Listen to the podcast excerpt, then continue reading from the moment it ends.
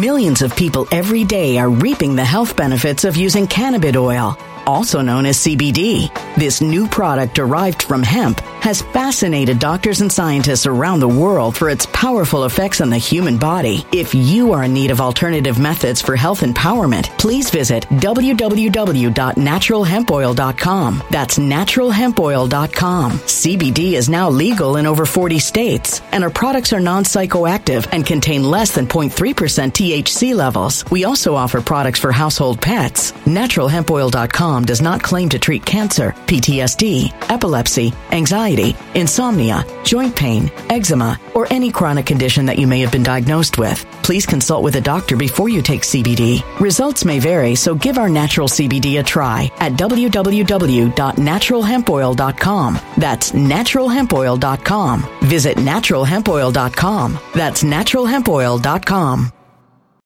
When it comes to stubborn belly fat, we're all searching for a miracle pill. Generally, you have to use multiple products that target belly fat differently to manage excess weight around the stomach. Some products may focus on abdominal exercises or dietary changes, while others might focus on boosting metabolism or controlling cravings. But believe it or not, I may have found a solution that removes the need for juggling through multiple weight management products. It's called Belly Trim, and it's more effective at targeting belly fat, enhancing metabolism, and promoting a toned midsection better than most weight management products I've seen typically found on store shelves. Tens of thousands of five star reviews back up the notion that Belly Trim is not only a breakthrough in a bottle, but that it also removes the need for us to use countless diet pills and fat burning supplements. But there's more. If you place your order for Belly Trim now, you'll also receive 51% off, free VIP live health and fitness coaching for life, two free new ebooks titled Top 10 Foods That Burn Belly Fat and Top 10 Exercises to Reduce Belly Fat, a 60 day satisfaction guarantee, and last but not least, free shipping. Simply go to www.trimwithus.com. That's www.trimwithus.com to take advantage of this limited time deal before they sell out. Once again, that's www.trimwithus.com. Order now. Energy bills are rising at a historic rate, and there's no end in sight. Talk to enough people, and you'll soon realize nearly everyone's shocked at their recent electricity bills. Some studies reveal energy costs have skyrocketed by as high as 60% in as little as two years. That's why tens of thousands are installing this magical little device from SavePowerBills.com to help slash their energy bills. This sophisticated gadget stabilizes electrical currents, reduces dirty electricity, and helps protect your appliances and electronics. Simply plug it into your home's wall outlet to help lower energy consumption and ultimately help reduce your power bills every month. Countless five star reviews back up the notion that this device is one of the most efficient ways to save money while beating the greedy power companies. But there's more. If you order now, you'll also receive 65% off, fast shipping within the USA, hassle free returns, and last but not least, a 60 day satisfaction guarantee. Just go to savepowerbills.com to take advantage of this limited time deal before they sell out. Once again, that's savepowerbills.com. Violent crime across the U.S. has skyrocketed. Just recently, a politician was carjacked by three armed attackers outside his home in Washington, D.C. This comes several months after another politician was assaulted in the elevator of her building. Between mass shootings, kidnappings, burglaries, and carjackings, it's never been more vital to learn how to protect yourself. This is why tens of thousands are choosing the Fighter Flare flashlight. The Fighter Flare flashlight has awed people with a wonderful design and massive light output. On top of an ultra bright 800 lumen light, it boasts powerful strobe lighting modes for self defense, a glass breaking hammer, a built in power bank, solar powered recharging, rope cutter, siren, and much more. Countless five star reviews back up the notion that this flashlight is the latest and greatest in the EDC market. But there's more. If you place your order for the Fighter Flare flashlight now, you'll also receive 66% off, free express shipping, and last but not least, a 100% lifetime guaranteed replacement. Simply go to www.fighterflare.com to take advantage of this limited time deal before they sell out. www.fighterflare.com. Order now. Something wicked is coming this way, and only fools are ignoring the signs. So it's time you became a financial prepper like thousands of others. Gold can travel anywhere. It's international. It's its own currency. Allocate to gold now, the timeless safe haven asset. Open an IRA with Noble Gold Investments to physically hold coins and bars and let real, tangible gold, not just paper, Save your portfolio as the economy burns again. Right now, Noble Gold Investments offers a free three ounce silver American Virtue coin with every qualified IRA. Just use the promo code GOLD to claim your free coin and secure your family's financial future. Go to noblegoldinvestments.com now. Noblegoldinvestments.com. Past performance may not be indicative of future results. Investing in precious metals, including gold, involves risks. Consult with your tax attorney or financial professional before making an investment decision. RPN is not responsible for the views, actions, statements, or opinions of its guests, advertisers, or even its viewers. The information contained in this program is not to be confused with medical or legal advice. An appearance on this platform is not necessarily an endorsement, but as always, we encourage you to do your own research. Enjoy the show.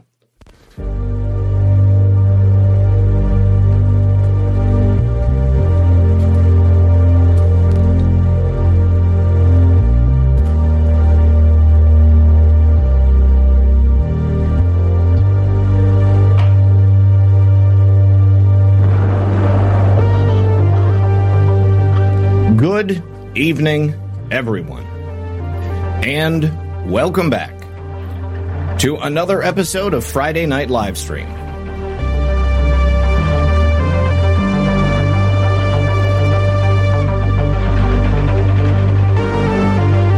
Want to thank you guys for being here. See a bunch of familiar faces out there in the Rumble chat. Vector always hanging out. Algorithm Q.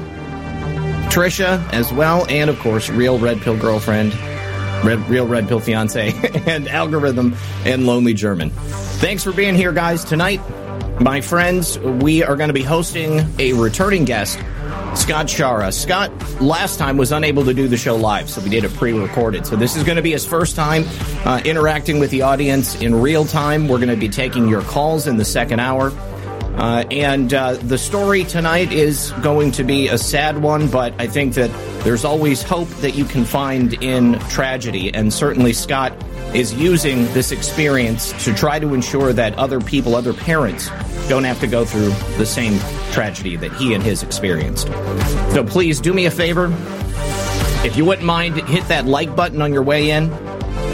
Also, consider sharing the program out there on your favorite social media platforms, whether it's Twitter, Gab, Gettr, Truth Social, Telegram, even Facebook. Appreciate it.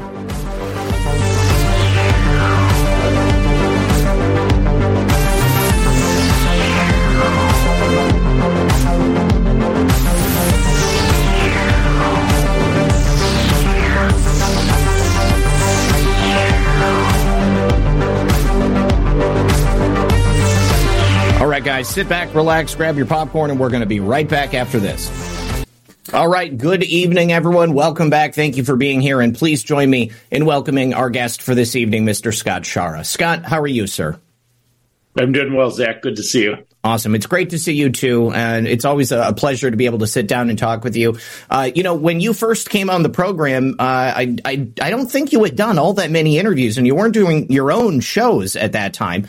Uh, but you've really taken this mission and, uh, and you spread your wings, so to speak. I mean, you are now, uh, making your own shows on a regular basis. I see your face all over the place on other people's programs and, uh, and, and you're making sure that people remember grace and also ensure that, people people are, are, are paying attention to this stuff because too often it just falls through the cracks. Well, that's uh, that's for sure, Zak. This has become my full time occupation, if you want to call it that. I, I research and am an advocate all the time when I'm not on the air, but the airtime has been extreme. I've been on about 500 interviews now, yep. and as you mentioned, I have my own program, deprogramming with Grace's dad. But the the real um, issue that's happened of late is on April 11th we filed a landmark lawsuit, and that has really ratcheted up the game as far as as um, being all in. I mean, we are literally all in on this because you know Grace's death. Um, they took one of his, and because of that, we have a responsibility to shine light on the evil. And we're literally Grace has been saving lives, and it is neat to be part of that. Absolutely. Well, just for anybody who uh, was unable to watch the first show, uh, let, us get a little bit into who you are, your background, and uh, and let's move into the story itself. Scott, what were you doing before all of this happened? Well, I've been a business owner for about 30 years. I started four bis- different businesses from scratch. And, you know, what I was doing was managing the business, but I was on the way out of it to the extent that I was finally um, being able to enjoy some time with, with Grace and my wife, Cindy, uh, because the business is relatively mature. About six years ago, I developed, or at least I was diagnosed with heart disease and that put in motion a series of training that my guys were able to um, essentially run the business. I turned it completely over to them now, other than a little bit of leadership that I still do on a regular basis. But you know, thankfully, uh, the the wheels were in motion to turn the business over to them well before Grace died. So uh, let, us let's, let's talk about the situation with Grace. So I, if if you guys happen to catch the the trailer for the show, I uploaded the incorrect take. Uh, unfortunately, there have been so many people who have uh, been victims of the COVID medical industrial complex. Uh, it's it's tough to keep it straight, but. Grace was one such uh, victim of this system. And can you tell us uh, about that situation and how that came about? Sure. Grace was 19 years old. Grace had Down syndrome. And what really made our situation unique compared to a lot of the ones that you hear about is Grace was never given remdesivir and she was never put on a ventilator. Uh, she was taken out by a different protocol, which as I've been researching, I realized Oh, there's a euthanasia agenda that has been around for decades, and that agenda is what took Grace out. You know, it was during COVID, and she was supposedly diagnosed with COVID, whatever that means. Uh, this was the stage was October of 2021. So what happened was we had tested Grace with a home test. She tested positive. We had never vaccinated Grace with any vaccine. So she, of course, didn't get the COVID jab. Mm-hmm. And as we were on the FLCCC protocol, uh, Grace was on ivermectin vitamins, but ultimately her oxygen saturation dropped to 88%. And we perceived that as an emergency. Uh, we took her to the uh, urgent care, which that ended up being transported to um, the emergency room. We admitted her to the hospital. You know, when I look at it today, it's pretty obvious Grace did not need a hospital stay because she, she had the equivalent of a bad cold if we would have kept her at home on the FLCCC protocol, she'd be alive today. Yeah. Ultimately, we checked her into the hospital on the 6th of October, 2021, and she was dead one week later. So she, she checked in really just needing some oxygen. When we were in the ER, uh, she was just on a regular cannula and she was maintaining oxygen in the high 90s. So that's really all she needed. They ended up I was physically with Grace from October 6th until the 10th. And it, at the, the, the morning of the 10th, I was taken out by an armed guard. We had to hire a, an attorney to get my daughter Jessica in as a replacement advocate. So we had 47 hours without an advocate in the room. We learned in reviewing the records afterwards, Zak, that on October 9th, they started Grace on a sedation med. Uh, while we didn't have advocacy, they increased the dose of the med six different times. So they sedated Grace instead of taking care of her. And, you know, ultimately, as we get into Grace's last day, which was the 13th of October, that's Grace's last day on earth. The day started with the doctor calling Cindy and I at home and it, it interesting the sequence of events because they had uh, attempted to get us to agree to put Grace on a ventilator as a basically as a um, um, they wanted our pre-approval for it. Well, the morning of her last day, they called for the fifth time for this pre-approval, and they always framed it that these type of things tend to happen in the middle of the night. So we we just want to have your pre-approval just in case. And, you know, having research ventilators, I knew what just in case meant is that they were going to do it. Yeah. So we said no to the ventilator for the fifth time on the morning of the 13th. And when you look at the sequence of events that happen after that, it is, it's real nefarious, ultimately leading to us filing the lawsuit. So the morning started before the doctor called us. Jessica, my daughter, was with her, and the nurse told Jessica she needed to go home and take a shower instead of taking a shower in the room. Well, while they while Jessica was gone, they strapped Grace down to the bed. Well, the doctor is now on the phone with us. After that, they strapped her down to the bed and made her go to the bathroom in the bed and said, uh, you know, he asked us for the authorization for the ventilator. We said no. Then he switched gears and said, Grace had such a good day yesterday, which we knew in spite of being sedated, she had a great day. And he said, we should work on nutrition and get her out of bed today. Remember, they'd already strapped her down, but he's telling us, let's get her out of bed in a chair watching TV so we can get her out of here in the next several days. Well, literally, while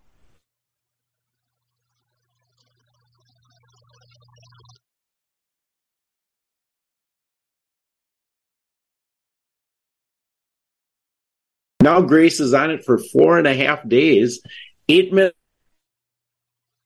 Scott, I, am I'm I'm losing. Necessitate. I'm, my, something is wrong with my internet connection, and I lost you for a minute, and I don't know if the right. audience saw what you had said, but uh, the last thing that I heard was the doctor saying that Grace had had such a good day, and while he was telling you about this, at the same time, there in the background, strapping her down, sedating her. And it seem, seems to be a disconnect. It's kind of funny that they would be calling you asking for permission on any of this stuff when it doesn't sound like they asked you for per- permission on any of the other treatments that they were forcing upon her. Yeah, they didn't ask at all. It's no. it's the most egregious. Well, I mean, there's other ones, but I mean, I, I had never seen anything like this relative to the lack of informed consent until I walked through this with Grace's with Grace's death. You know, ultimately, simultaneous with hanging up the phone, he put an illegal do not resuscitate order on Grace. So after that, they combined the Precedex with lorazepam and morphine. Mm-hmm. And that combination of meds is what killed Grace. The first cause of death listed on Grace's death certificate is acute respiratory failure with hypoxemia. Mm-hmm. That is a direct cause and effect for using Precedex as a sedation med for more than 24 hours. It says it right on the package insert that that's what's going to happen. Any so that was professional. Truthful. Any health professional yeah. would know that. Absolutely. And the second cause of death listed was COVID 19 pneumonia, which of course is a lie. Mm-hmm. What the second cause of death was is combining Precedex with lorazepam and morphine. Uh, the morphine package insert says to not do that because it can cause death. And if you do do it, you're supposed to keep the reversal drug bedside and monitor the patient. After they gave Grace morphine, no doctor or nurse stepped foot in the room until after Grace was dead. And how Jessica long was that? That was so they gave Grace the morphine at 6:15. She died at 7:27. That was, you know, an hour and 13 minutes hour and 12 minutes later. Jessica called us at at 7:20 panicking and you know, we we didn't have any idea that this anything like this was happening. The doctor called us at 6:43, you know, literally less than 30 minutes after giving Grace the morphine, saying, Grace had another good day. I just gave her morphine. And so we said, Well, what is the reason? He said, Well, I wanted to slow her breathing down. We didn't know him. he meant slow it down to zero. Yeah. Well, now Jessica called us a half hour after the doctor panicking. And she said, Dad, Grace's numbers are dropping like crazy. I said, Get the nurses in. She said, I'm trying. They refuse. So Cindy and I start screaming through the FaceTime call, save our daughter. And this is when we learned she was labeled do not resuscitate because they hollered outside the from outside the room, she's DNR. And we hollered back, she's not DNR, save our daughter. And they refused. And we we watched Grace die at 727 on a FaceTime call.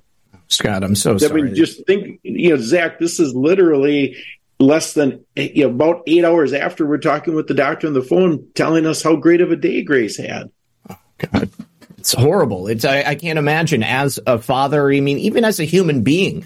Okay, so a, a couple of different things the the do not resuscitate order, illegal order. I mean, the doctor is not Grace's uh, caretaker. The doctor has no legal say over what happens to Grace. So I'm assuming when you say it's illegal, it's because it didn't come from you or her mother, her caregivers, right? Well, that's correct. What's yeah. interesting about it is the excuse that we have gotten from the Department of Safety and Professional Services, and I'm going to read it right out of their letter because it's it's hard to grasp. You know, since Grace's case has gone international, I've learned of a number of these DNR situations. It's it's more common than what people think. Mm-hmm. A man flew into Appleton to interview me for a DNR documentary back in August, and he started probing with the Department of Safety and Professional Services. That's the department that regulates the doctors and nurses' licenses in Wisconsin. Mm-hmm. And they wrote him back on December 5th and said that Chapter 154, which is the Wisconsin DNR statute, of the Wisconsin statutes does not apply to physicians operating in a hospital non emergency room setting, such as the one in question. So that means the doctor can put a unilateral DNR on somebody according to the regulatory department whenever he wants in a hospital setting. So in our lawsuit, we're asking for a declaratory judgment on that because obvious that can't be true. There's no way a doctor can, can do that. If that's the case, anytime somebody goes to the hospital, what they have to do is have their chart live on mm-hmm. their laptop or their phone and checking constantly if the doctor's putting it putting a DNR on them. Yeah, yeah. All right. So, two more things. You mentioned a, an ongoing euthanasia agenda. Uh, are you referring specifically to uh, children or adults with Down syndrome, or is are you saying just kind of unilaterally across the healthcare field they're trying to kill people? I'm saying across the healthcare field, and I can prove it with the Obamacare documents. But then I also found a document two weeks ago that shows the euthanasia agenda specifically for Down syndrome people. And so both are egregious. I mean, we know that there's an overall agenda to reduce the population. Mm-hmm. I never thought I'd find the documents itself to show it. I mean, there's smoking gun after smoking gun that we have found. And, you know, the Obamacare document exposes the euthanasia agenda. You know, we're really good as a country to point our fingers at everybody else. We, Absolutely. you know, Canada's got their, you know, you naughty Canadians Canadians, you have your medical assistance in dying program. Well, we have medical assistance in dying, and it was in place way before the MAID program in Canada. Um, so, do you happen to have those documents handy? Is that something you could show us, or can you just go through uh, the specifics of it? I mean, I think that a lot of people would be shocked to hear or see something like that in print here in America. Sure. Yeah. I'll. I'll. Uh, so anybody can find this. I'll yep. show it. I can send it to you, Zak, if you okay. want. I don't. You guess you can't oh, see it. Yeah. The uh, you can't see it with the camera. That's the right. camera's set up. Um, well, so tell me where I can find it. I can pull it up. Yeah. Yeah, you can pull it up right now. Just type in Obamacare in, in Google. You'll see it's 974 pages long. Okay. And I'm going to read right out of page 141. Okay, go ahead. Go ahead and read it, and I'll see if I can. okay, it. so what what page 141 is is section 1553 of Obamacare, and it's titled "Prohibition Against Discrimination on Assisted Suicide." And what it says is that individuals, which are the doctors or institutions, the hospitals, refusing to participate in assisted suicide, euthanasia, or mercy killing may not be discriminated against by the government. So this, my brother loves loves it when I say you can't make this up. I mean, this literally is the smoking gun. Wow. They're telling us they're going to kill us by assisted suicide, euthanasia, or mercy killing. Well, mercy, mercy killing's the the real clue because I, I, mean, you know, uh, assisted suicide that that implies that the person who's dying has some like uh, uh, agency in the process, you know, but a mercy killing, I mean, that's the doctor choosing who they're going to kill, uh, you know, making the unilateral decision that this person shouldn't or, uh, or, or, you know, really doesn't need to live. Absolutely. And, you know, it specifically exempts doctors or hospitals who have a conscience and don't want to participate. It says that they, those ones who have a conscience can't be discriminated against. Yet what's interesting is their claim for discrimination is uh, in subsection D of section 1553 of Obamacare. It says that their claim for discrimination is through the uh, Health and Human Services Secretary, which the Health and Human Services Secretary is likely the most corrupt person on the planet because he is the one who implemented the public health emergency unilaterally for 39 months running. It, we should be no, not surprised whatsoever that this wording is in Obamacare. And the reason is, is Ezekiel Emanuel is the chief architect of Obamacare. And I'm going to quote him from 1996. He okay. said, quote, services provided to individuals who are irreversibly pre- pre- prevented from being or becoming participating citizens are not basic and should not be guaranteed. So taking a phrase out of um, World War II, the useless eaters don't have a right to health care. Mm-hmm. And, you know, I'm, I am here to tell you every single one of us is going to be a useless eater sometime. Sure. And that's the goal. They, once you become a useless eater, there's no purpose for you anymore, according to this collectivism mentality. And so it's time to eliminate you. So that's the, the man who's the chief architect. That's his opinion. So no surprise that it's weaved into Obamacare. And when I found this section 1553, I was shocked. I can't be the first person who ever read this. Uh, but, you know, for some reason it's been overlooked for years. And you got to also consider that Congress voted to approve Obamacare March 23rd of 2010. It's never been repealed. They, in theory, tried to repeal it, but you know what's the reason it's not it's not repealed? And I I believe it's because our entire government is completely corrupt. You know why would you ever have this provision in in uh, medical care in the United States of America? Well, it's to accomplish a goal that is um, something that we don't want to think about, and grace was part of it. Absolutely. No, there there truly is a depopulation agenda, and you know I think that we can also look at the uh, the the entirety of the pandemic and what they did to the elderly in nursing homes, and I mean not only the elderly, but I mean people generally infirmed. I mean it's like every decision they made, they wanted to ensure that those people would just be wiped off the board. I mean, take them out of the equation altogether. And then you've got, uh, uh, I don't know, maybe a little bit of breathing room on your social security net and the programs that they're trying to offer. They want to move that money into illegal immigrants and uh, sex changes for uh, migrant children. You know, th- these are the things they want to spend money on, not on uh, taking care of the elderly or taking care of people who would be uh, otherwise somehow disadvantaged in society. Well, that's a good segue into what the numbers behind COVID and not just the financial numbers, but the death numbers. So we're in the hospital murder lane. That's the lane I'm squarely in. And roughly 1.2 million Americans were murdered in hospitals in the last 39 months with COVID as a diagnosis.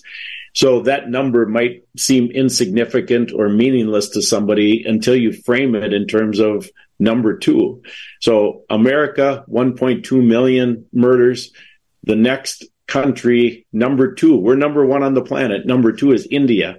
India has only 531,000 deaths, less than 50% of the United States, wow. yet their population is four times that of the United States. So that doesn't make any sense except for when you consider the United States has to lead the way because we're the only in theory, free country left. We have to lead the way with this agenda. Uh, well, then you, it's even more shocking when you recognize that the Indian healthcare system is, you know, I mean, a lot of hospitals have very unsanitary conditions. Quite often, there are no proper medical facilities. Uh, so I just the the ratio on the number of people to the population that were were killed in hospitals that's that's kind of shocking. Oh, I I was very shocked when I saw that statistic. Another one that is where you said they they want to funnel the money to uh, transgenderism and everything, and it border lack of border control, etc. Mm-hmm. Well, I want you to consider this. Before COVID, the excuse they used for collectivism was we have 62 million Americans on Medicare and Medicaid. Mm-hmm. The number one and number two quote causes of death with COVID in a hospital were elderly number one, disabled number two. Yep. Well, those are not comorbid- comorbidities. Those were done on purpose. And it was done on purpose because the 62 million Americans accounted for 39% of the annual federal budget. So the excuse they use is, you know, that's it's an uh, the numbers getting out of control. We've got to control this number, and so we need to take these people out.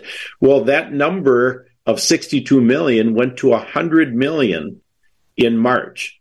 Now there's 100 million on Medicare and Medicaid. So now one third of the entire United States population, so now well over 50% of the budget is for Medicare and Medicaid bureaucracy. So now they have an excuse on steroids. Mm-hmm. So walk through what's going to happen.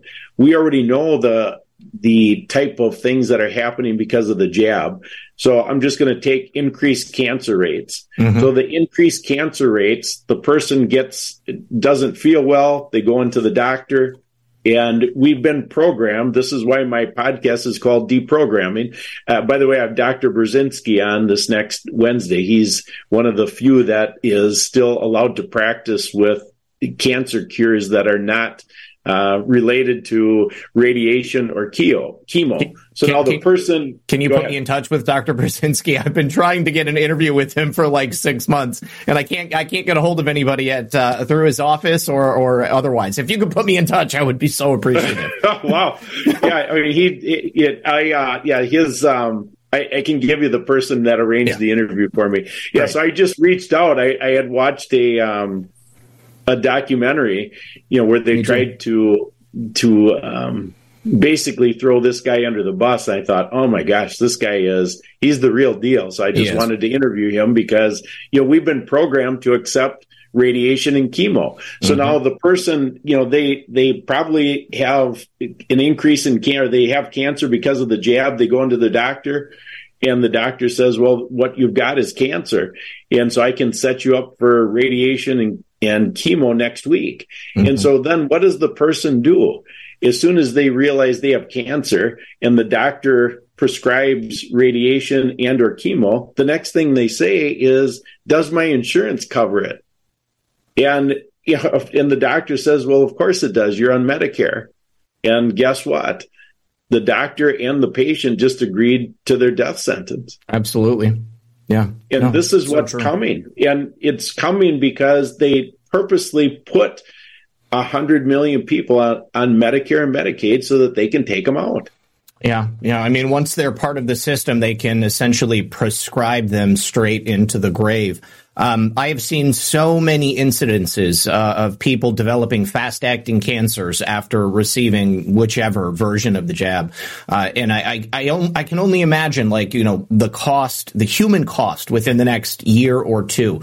Uh, I mean, there's only so long that I think they're going to be able to keep it a secret. I mean, at a certain point, everybody is, is going to be dropping dead around us. I mean, I don't know that the the numbers that they give us for uh, uh, the, the, percentage of the population in America that got jabbed. I mean, they say something like seventy to eighty percent, but I can't believe that it's really that high. I mean, I, I, don't know very many people in my own personal life that actually got jabbed. But then maybe I'm living in a, a, bubble here, Scott. You know, I mean, it's like uh, all of my friends were smart enough not to get it or didn't feel that they were pressured into getting it. You know, I mean, it, it was a difficult experience, a very, very difficult choice. I know that there are people out there who were made to feel as if they didn't do it, they were going to lose their job. They were going to lose their family. They, they were going to lose everything that they held dear. So I know plenty of people also who went out and just got the, what was it, the Johnson and Johnson because it was one shot but I don't think that's safe either. Well, I, I, agree because it was never it was never meant to be a vaccine. No. You no. know, uh, I don't know if you've studied the Brook Jackson case. I I have. I've seen the documents, and yeah. when you look at the so Brook Jackson was um, a whistleblower. She filed a False Claims Act against uh, a False Claims Act grievance against Pfizer, mm-hmm. and Pfizer's defense was they had a contract with the Department of Defense called an Other Authority Agreement, mm-hmm. and that document shows that it was never a vaccine. They were um, contracted to produce a prototype. It was mm-hmm. a bioweapon. Yep. And you know, when you see that document, you realize, oh my gosh, this is it's it's unbelievable what they have done to people. So you know that jab has never been a vaccine and the people who are convinced you know they're still selling it like that the mm-hmm. people who are convinced of that i'd love to show them the document but i don't even know if that's enough to wake them up you but, know you know you you talk about you and your friends. Yeah. You know, you guys, you know, thankfully, and we're we're in that same boat. We never took it, but you know what what they're going to do is they they try to convince us through threats, fear, and when those things happen, that is our defense. Mhm. Because you know God did not give us a spirit of fear, and that defense is what we have to kick in gear when they go into the next phase of what whatever's coming next. Oh, absolutely. You know, I mean, for the people who who did feel pressured into taking it, you know, I mean, I can understand it. You know, I mean, if you are not in my position or in your position to be surrounded by like-minded people uh, who are, you know, going to say you're making the right decision, uh, it may be very difficult to stand there and be that one voice uh, amongst many hundreds uh, who are saying, "Hey, I don't think this is a good thing that we should be doing." You know, it's not a vaccine; it's an experimental gene therapy that was a biological weapon. Uh, you know, because people by and large, and this, there's been plenty of studies to show this, people uh, are, are followers. You know, not a lot of people are leaders. Most people want to just be part of the club. They want to be part of the crew. They don't want to stand out. They they don't want to be made to feel that they're weird or different or something like that. You know, maybe I'm lucky because I've been a weirdo my whole life. I've never done what anybody told me to do. So I was predisposed to not take the jab when they told us that we needed to do it. Um, but I, I, I always say, you know, uh, we need to be kind to the people who did feel like they had to take it because it's a it's a part of the human condition. You know, I don't fault anyone. I, know that there were some really intelligent people out there who had all of the information, all of the evidence, and they still were like, well, maybe I should, you know, and they went ahead and did it. Or you know, even people today who are lining up to get their kids vaccinated. My God, I saw a picture of someone. I'm not even going to say who this is, but I saw a, a, small child. Okay, somebody uh, less than ten years old uh, with a mask on. Even still today, like wearing a mask out in public because they were around other people. I saw a guy on Twitter uh, getting into a cab in uh, in in in, uh, in New York City wearing a mask, and it wasn't even like a tight fitting. Like it had like air holes on this side. Like this guy, like if there was a virus and somebody like coughed in front of him, that the it would have just went right through. Not to mention going through the pores of the mask itself. And he's saying, you know, that oh, you know, COVID is not over, even though the World Health Organization said that it was. And I was just thinking, like, imagine being so deluded uh, about the mechanics of masks and how they work, you know, and then and and listening to something like this advisory coming from the World Health Organization, you Right. just followed the WHO for three years as if it was your new religion, and now you're not trusting the science. You know, I mean, like I just like people are so attached to that thing. And, you know, we don't know the true cost of that either. I mean, the studies that have recently come out about uh, the damage to your brain, breathing in all that carbon dioxide, it's making people less fertile. I mean, the, the, the true cost of all of this is just, it's not going to really be evident for a couple of more years. And, uh, you know, I think it's all the more reason why people like us need to be banging the drums right now and trying to, you know, save as many of us as possible. Some people are never going to get it. They're they're never going to wake up. They're never going to turn around and say, you know, hey, I should have listened to you before. But it doesn't mean that we shouldn't keep going uh, as if every single person is somebody that we can save here. Um, so, Scott, I want to talk about the lawsuit. Um, so, you recently announced the lawsuit. Uh, I'd like to know, first of all, what was the response uh, in terms of like your community, your family and friends, uh, the the press? Have you gotten press coverage? And then, uh, and then I want to know the specifics of the lawsuit itself. So, let's talk about that. Yeah, so the the response was phenomenal. So just to walk through the dates, on March 30th, we did a, a live press conference, and the local press came. We did get good press coverage. Uh, shockingly, the local Fox affiliate did a uh, evening news uh, on their evening news. They did a broadcast that was it was done well. Uh, I was I was surprised because when we've had other press situations, uh, they um, they tend to side with the hospital. Sure. So that was that was a positive. Uh, a lot of people showed up for the press conference, local people, which was needed. We had about 150 people that came to the press conference. It was outside; it was only 18 degrees, so that was pretty pretty nice to see that.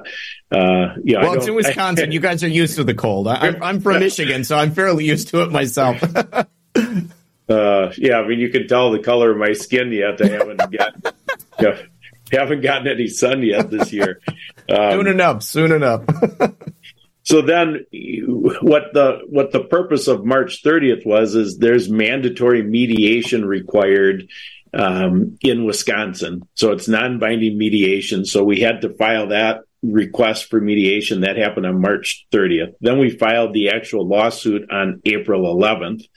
And the individuals, so we, in addition to Ascension Hospital System, we sued five doctors and two nurses who were directly involved um, with Grace's death. We did that on purpose because we want this case to set a precedent mm-hmm. that doctors and nurses are going to be held to account.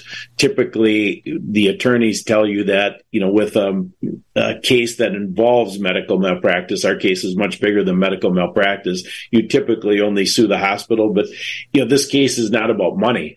It's about exposing evil and doctors and nurses cannot use the excuse of following orders. So that's why, you know, there's, there's so many breaches in Grace's situation that we, um, we called out five doctors and two nurses. Plus, we have the opportunity to add more because we listed John and Jane Doe as part of the the complaint that was filed on April 11th. So now all those people and the hospital were served on April 25th, and that means that they have 20 days to respond, which comes up on May 15th. So that's where we're going to see what their position is uh, coming up here very shortly on May 15th. So the nuts and bolts of the lawsuit, I'm going to pull it up on my screen here. Yeah, I, I, I definitely want to know, you know, what are you specifically alleging? Because it's interesting. You know, certainly I never would have thought that there would be anything codified giving someone, a doctor, uh, a pass on uh, on murdering somebody. I mean, that just seems so outside the realm of normality. Uh, and so I, I, definitely am interested to know what are they actually, uh, you know, what is actually the, the, the meat of the lawsuit? Well, there's there's five claims. So the first one is wrongful death, and you know that's uh, seems fairly straightforward, sure. but that's that's a big claim. You know that is one that I have a personal claim for wrongful death for my daughter Grace. Uh, then there's medical negligence. You know, so that's the um, maybe the least important piece. I mean, obviously there's negligence, but negli- negligence um, really takes out the intentional piece of it. So you know, eh, you know, they made mistakes. So they, you know, negligence has an incident of a mistake. And, you know, as I lay out Grace's last day, you know, I cannot see it that way anymore because I've reviewed the records myself. And I have about 500 hours just in Grace's records alone. And when you see it, and you see the combination and the sequence of events that had to happen in order to give Grace the drugs. So, for example, uh, you know, obviously the doctor ordered the the three meds that killed her. That's mm-hmm. obvious. But a pharmacist had to sign off on that order. Yeah. And because the meds are contraindicated according to the morphine package insert, the alarm had to be overridden. And then the nurse in charge of Grace's care, her last day that gave Grace those meds had 14 years of ICU experience on top of her nursing experience. So, so that's when you see, okay, was this, was this negligence? you know, obviously there's breaches of the standards of care. That's what mm-hmm. are involved with the negligence claim. Then the next claim is well, medical Scott, battery. Be, before you do the next claim, it, it, you know, obviously now that we, you know, the way that we're talking about this, the way that it appears in the records, you know, it doesn't it doesn't seem that it was negligent. It seems that it was intentional, and it, you just laid out a number of reasons why uh, we can go ahead and assume that. Uh, does this mean that you need to uh, amend this lawsuit in some way, or is there perhaps some criminal capacity that they could be charged with as a result of that? Well, the next claim really gets into the intent because okay. it's the medical battery claim. And okay. the medical battery claim is is related to the lack of informed consent. And I want okay. to drill that down a little bit, but I want to answer your question specifically about criminal. So this is a civil case you you can't file a criminal case on your own in Wisconsin. Right. So what we're hopeful for is through discovery we have enough evidence that we can turn that evidence over to the uh, district attorney in mm. the county that we live in, and then the district attorney would file a criminal case. Yes, yes. So that's that's what our hope is with this. I mean, there's you know there's a lot of risk for the district attorneys to do this. We don't know who all is in on this. Yeah. Uh, you know, I, I, don't have a big trust level in the judicial, the ju- the ju- judiciary. Yeah. Uh, however, we're doing this because um, whether I trust the the judicial system or not is irrelevant. We have a responsibility to expose evil, and that's what this lawsuit does. So the battery claim is about informed, you know, the lack of informed consent, and I want to just give an example of this because it's important. So the doctor when he called us at 6:43 in the evening saying I just gave Grace morph Grace had another good day I just gave her morphine. Okay, that's not informed consent. That's telling us what he did after the fact. Right. Uh, most everything uh, the only time I would say we received any um, uh, thing close to informed consent was when he explained the feeding tube.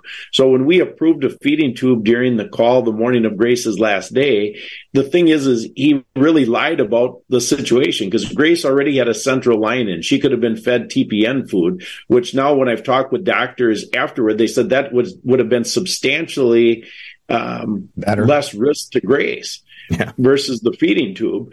But he convinced us that the that that has a bacteria risk with TPN food, and you know, so in theory we get we were informed, but we weren't informed accurately. But informed consent is two words. We should have then taken the time to look what he set up on our own and give the consent separately. Yeah. But you know, they put this pressure on you to give your approval um, right away. And, you know, that is a piece of this that you know, I've learned and I share whenever I can.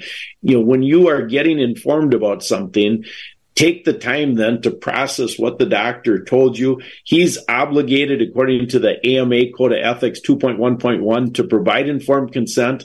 You know, so don't let him act like he's got to race out to another appointment.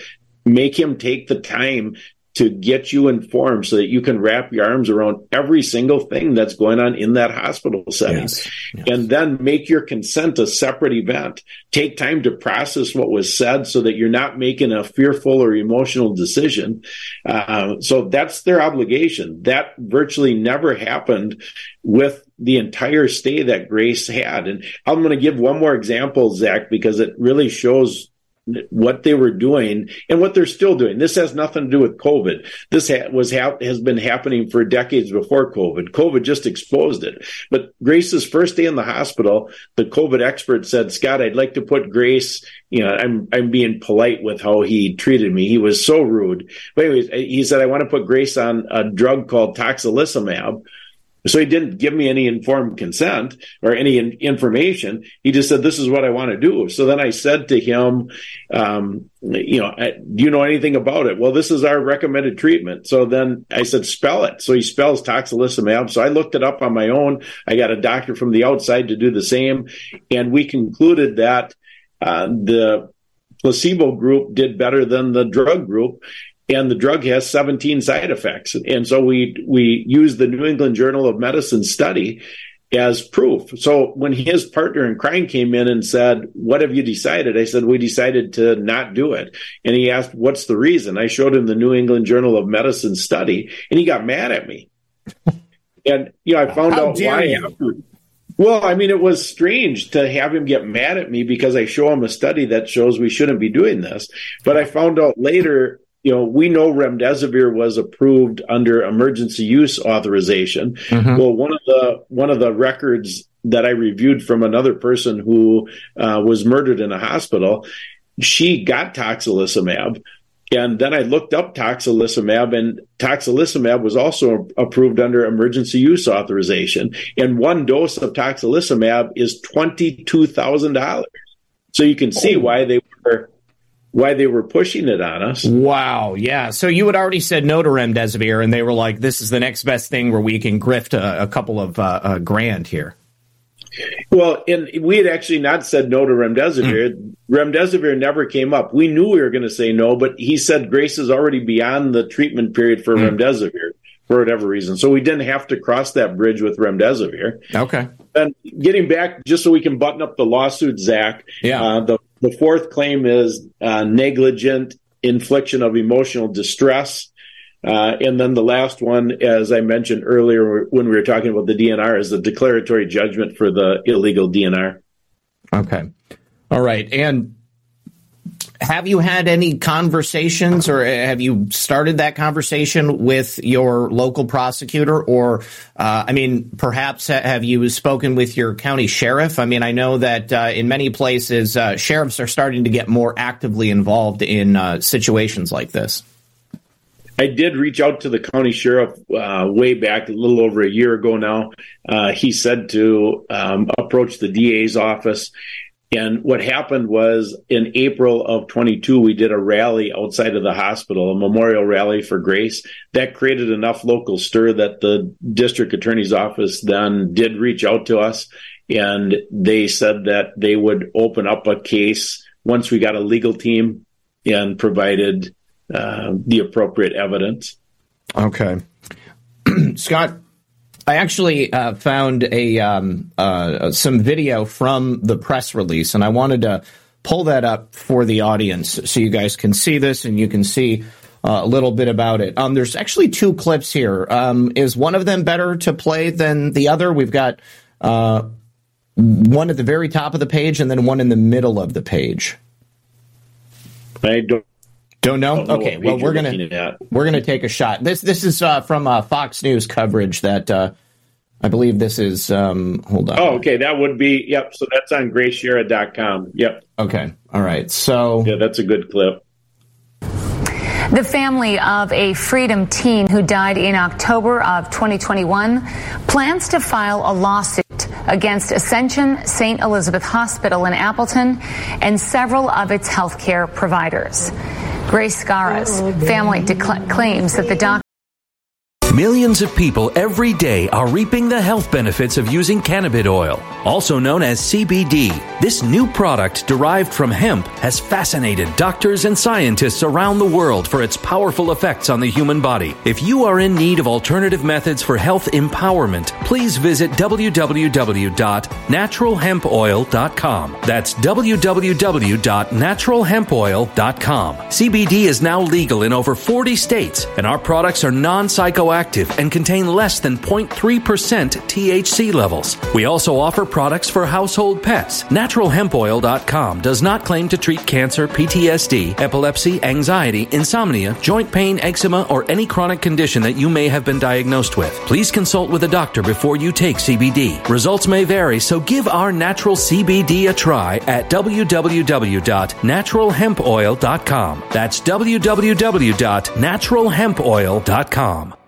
Energy bills are rising at a historic rate, and there's no end in sight. That's why tens of thousands are using this amazing little device from SavePowerBills.com. It's a small but smart gadget that stabilizes electrical currents, reduces dirty electricity, and helps protect your electronics. Just plug it into your home's wall outlet to help lower energy consumption and ultimately help reduce your power bills every month. Order now to get 65% off plus many free bonuses before they sell out by going to SavePowerBills.com. That's SavePowerBills.com. Order now. Energy bills are rising at a historic rate, and there's no end in sight. That's why tens of thousands are using this amazing little device from SavePowerBills.com. It's a small but smart gadget that stabilizes electrical currents, reduces dirty electricity, and helps protect your electronics. Just plug it into your home's wall outlet to help lower energy consumption and ultimately help reduce your power bills every month. Order now to get 65% off plus many free bonuses before they sell out by going to SavePowerBills.com. That's SavePowerBills.com. Order now now.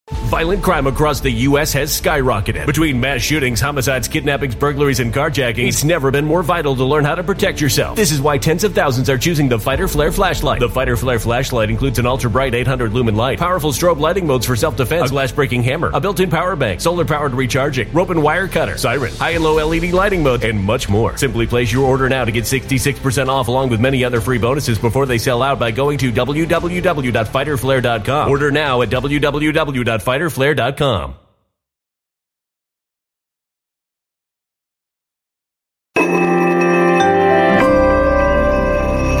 A human catastrophe is closing in. Nobody knows how far this one is going to go. You can feel the heat as tension is rising globally. War is expensive. Open a Noble Gold Investments IRA today, and you can claim a free three ounce silver American Virtue coin. Just use the promo code GOLD. Go to noblegoldinvestments.com now. Past performance may not be indicative of future results. Investing in precious metals, including gold, involves risks. Consult with your tax attorney or financial professional before making an investment decision. Doctors and nurses caring for the 19 year old during a hospitalization more than a year ago violated her patient's rights when they listed her as a DNR, which means do not resuscitate without consent. They also say she was given a lethal cocktail of drugs that led to her death. And when family members asked for doctors to step in and save the young woman, they did not. The family filed paperwork today with the state, taking the first step toward a lawsuit they said will be filed soon. We not only hope and pray that justice will come for Grace, but also for the hundreds of thousands of lives stolen by this medical tyranny. These crimes against humanity must stop. They need to be held accountable for their actions. We have made several attempts to contact Ascension St. Elizabeth Hospital for comment on this matter. All of those requests have gone unanswered. So, Scott, I just want to say it's. Uh, I think it's incredible. First of all, that uh, they gave you that coverage, and uh, and that it appears to be uh, a fair summation of what happened. Um, has the hospital commented at all on this? Uh, have they been willing to speak with you, or have they attempted to justify the actions of their employees? Uh, we only received justification. So way back, Zak, how I how we decided to jump in the game was I had sent them and you know just to give the timeline, October thirteenth of twenty one, Grace died. Uh, then we received the records on November third, fourth. Um, myself and another doctor went through them. We spent about, you know, we just dove right into them. So we probably had at this point, you know, 60 to 80 hours in, but we knew enough that Grace was killed. So we did a summary, uh, sent it to the hospital on November 8th, requesting a meeting with the hospital CEO and the doctor. At that point, you know, just thinking that, you know, this was an accident. Um, you would want to know what you did so you don't do it again. Mm-hmm. And then on December 2nd, they sent a letter back saying, We're not going to meet with you. Uh, so then we saw that as okay, well, now we have the um, ability to jump in and share the story. At that point, you know, I before that I just thought it was my biblical responsibility to give them a chance to defend what they what they did. Well, then we received a letter dated December fifteenth or sixteenth. We received it on Christmas Eve, which was their official response, and essentially.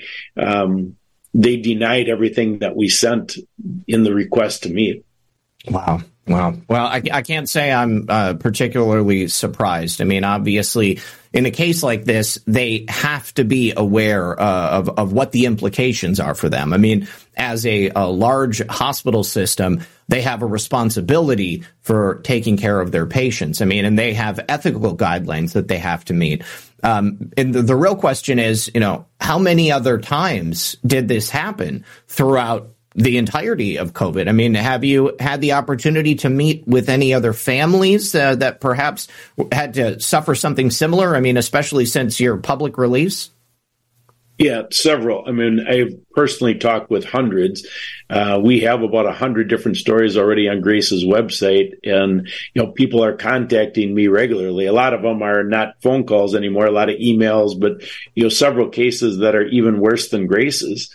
And so, yeah, I've had many opportunities. The sad part of it, Zak, is that out of the 1.2 million hospital murders, you know, we'll say that we'll just use round numbers. So I'll just say 200,000 of them were not nefarious. So we'll say then a million are are in this category that I'm representing. Well, most of those million, and I would say in the neighborhood of 90%, really have no idea what happened because you know they bought into the narrative the covid narrative and then once their loved one died they were never in the room so they never got to see any of the the actions of the doctors and nurses. Uh, they just know their loved one died, and so then they received a nine thousand dollar payment from the U.S. government to bury their loved one. So then, you know, this is this is the the classic situation of you know the person who caused the problem the united states government is behind this whole thing uh, then they they give you uh, money so they they look like they're your friend mm-hmm. and yeah. so then you know people go on with their life they don't even realize that their loved one was murdered well so, I know that quite often, if people accept those payments, it's also a de facto uh, absolution uh, of any responsibility. Like once you take the money, then you have no other recourse at that point. You know, they'll they'll tell you, well, you shouldn't have cashed our check then.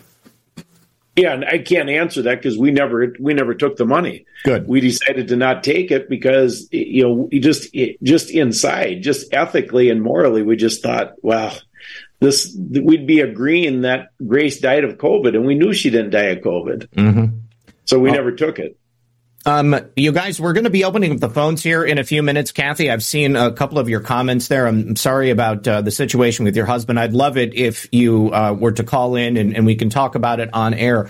Um, Scott, is there a documentary that's being made about Grace's life? I have a trailer here, and I'd like for you to uh, kind of cue that up for us. Yeah, it's it's pretty exciting. I mean, that to be part of a documentary takes a long time. Sure. Uh, so this has been worked on for about six months now. Uh, it's called "Breaking the Oath Unauthorized," and so of course Grace's story is is uh, featured in the film. Uh, on top of that, we've got uh, um, a doctor by the name of Doctor uh, Moon. She is uh, fantastic testimony in the film. Uh, Nurse Erin is in the film. I love it. Yeah, I love Erin. She's great. Vera, Vera Sharav, yeah. the Holocaust survivor, is in the film. And then we have um, Stacy uh, from Michigan who lost her husband. She gives a short um, testimony in the film. And then last but not least, Robert Pazer, who my wife and I rescued out of a Green Bay, Wisconsin hospital in mm. November physically. We got him physically out of the hospital. Wow. He had already been given six doses of remdesivir Ooh. and he called me on Christmas Day and said, you know, he's he uh, has uh, SMA, spinal muscular atrophy. He only weighs forty pounds. Oh my and god! He said, uh, "I'm I'm I'm alive today because Grace died." How did he survive six rounds of remdesivir in that reduced physical condition. That's that's a miracle. It was a it was a real miracle. Wow. Okay. All right. Well, let's go ahead and uh, um, I'm going to play the trailer for you guys. Uh, please, uh, I'm going to throw the Zoom information on screen. I'm also going to put it out there into the chat. If you've never called in before, the protocol is uh, either using the Zoom application. You can have it on your phone, on your computer, uh, on your iPad or tablet or whatever it might be. Uh, and you just click the link. Click the link. It will bring you into the waiting room and you will sit there until I bring you in. if you do call in, then try to have uh, your volume button handy so you can turn down the stream in the background so we don't get the feedback. Uh, if you don't want to call in with the Zoom app, you can just use a regular old telephone. Uh, there's a, a, a, regular phone number for you to call, and then you'll need to enter a meeting ID and a passcode. That will also be put out onto the screen. So let's go ahead and play the trailer. And here we go.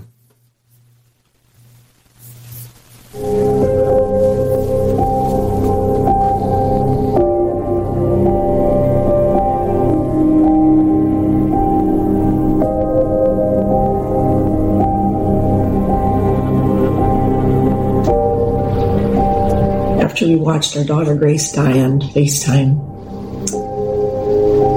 I uh, immediately felt that I needed to go to the hospital, even though I was still pretty sick. And I met Jessica and our pastor there, and um, while we were in the room, we Jessica and I that just spent a few moments just with Grace alone, and it was it was just a horrific um, sight to come upon that our daughter Grace was now gone. Um, the emotions that came over the top of our, our minds and just our physical bodies were just unbelief. We uh, we took her BiPAP off because it was still on. This was hope and prayers that somehow she wasn't really gone. And as soon as we did that, the color of Grace changed. And um, we had to accept that she was truly gone.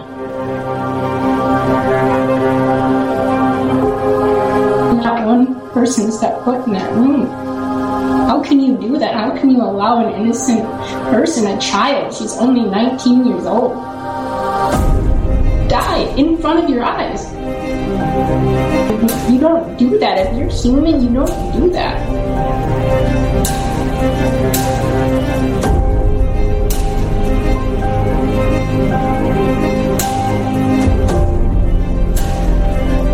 Knew they weren't going to convince us to put Grace on a ventilator. That means the money was going to dry up. They had to have the money. And when you follow the money trail all the way through, you see that a ventilator is about a $300,000 decision. That they had higher paying patients in the emergency room. Grace was worth more dead than alive.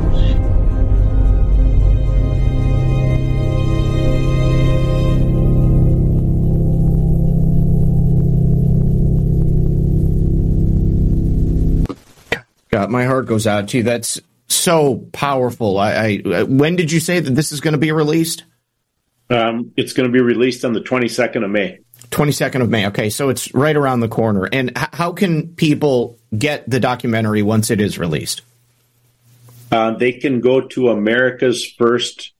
So first is One ST Productions, Mm-hmm. and that's where they can. Uh, you know, it's going to be all over once we uh, once we release it, of course. But you know, right now you can sign up.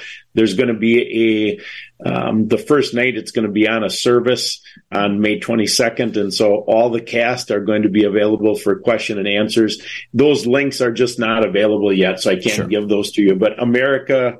Um, America First Productions is how I'm just going to confirm the that it's America. I actually I, I passed out the link for uh, the trailer, and uh, I, I- I'm certain it'll probably great. be available there. So you guys keep that link. Yep. Definitely, we we need to spread this as far as we possibly can. Grace was so beautiful, so full of light and love, and uh, you know I, every person that I've ever met with Down syndrome is just the shining, most beautiful example of humanity. And the fact that they did this to you guys, I just, I can't, I can't even. You know, I mean, it's like I've, There are so many things that I see happening in the world, and it's like a, I, I, I'm like, of course, you know, these people are evil, but there are just some times where I still am in utter shock, a, a complete disbelief. I, I just, I don't understand it. I, I don't understand how somebody could do that to another person. And, you know, I suppose maybe that's why, you know, we're here today because I just, I, I, I can't, I can't put myself in those people's shoes. It's just the most utterly depraved thing that I can imagine. Um, Yeah, Scott- I- go ahead, Scott. Go ahead. Well, I, I, do- you know, you're right on with that. I mean, Down syndrome people are the most wonderful on the planet. Uh, and I do want to share one other document. We kind of alluded to it, Zak. I know people are going to call in, but this is really important. Uh, this is how they implement Obamacare. That provision of Obamacare I referenced before. This is an example of how they implement it. So this is this is titled Palliative Care for Patients with Down Syndrome. This is a medical training document written by two MDs. It's to train other doctors and nurses how to handle people with Down syndrome. Uh, it's produced by the Palliative Care Network of Wisconsin. So that's because we're from Wisconsin. So just put your state in, in, uh, fill in the blank. So first they, they introduced this by saying, you know, Down syndrome people have all kinds of problems and they list about 40 different problems. They have sleep apnea, dental issues, um, cardi- cardiac septal defects, thyroid dysfunction, on and on and on. It just, there's nothing good about having Down syndrome. And what they're doing is they're setting this up because the transition, so this is the transition statement after laying out all these problems. It says the lifelong toll on families is high. So the families don't want these kids. Part of a robust plan of care includes acknowledgement of this toll by the healthcare providers. So they give you this list of problems. Then they tell you, I mean, these families don't want these kids because of all the problems. The lifelong toll is high. So I, am going to tell you the lifelong toll that Grace had on our family was to make our family better. She mm-hmm. was just a fantastic. She she was the glue. So then the, the transition statement. This is the killing statement. So it says whenever possible, decision makers, that's the doctors, for people with Down syndrome should be encouraged to use substituted judgment. That's the doctor's judgment to make key palliative care decisions. All efforts should be made to determine the preferences of the patient. However, because of lifelong cognitive impairment, the views of the person with Down syndrome may not be known. Just think that through.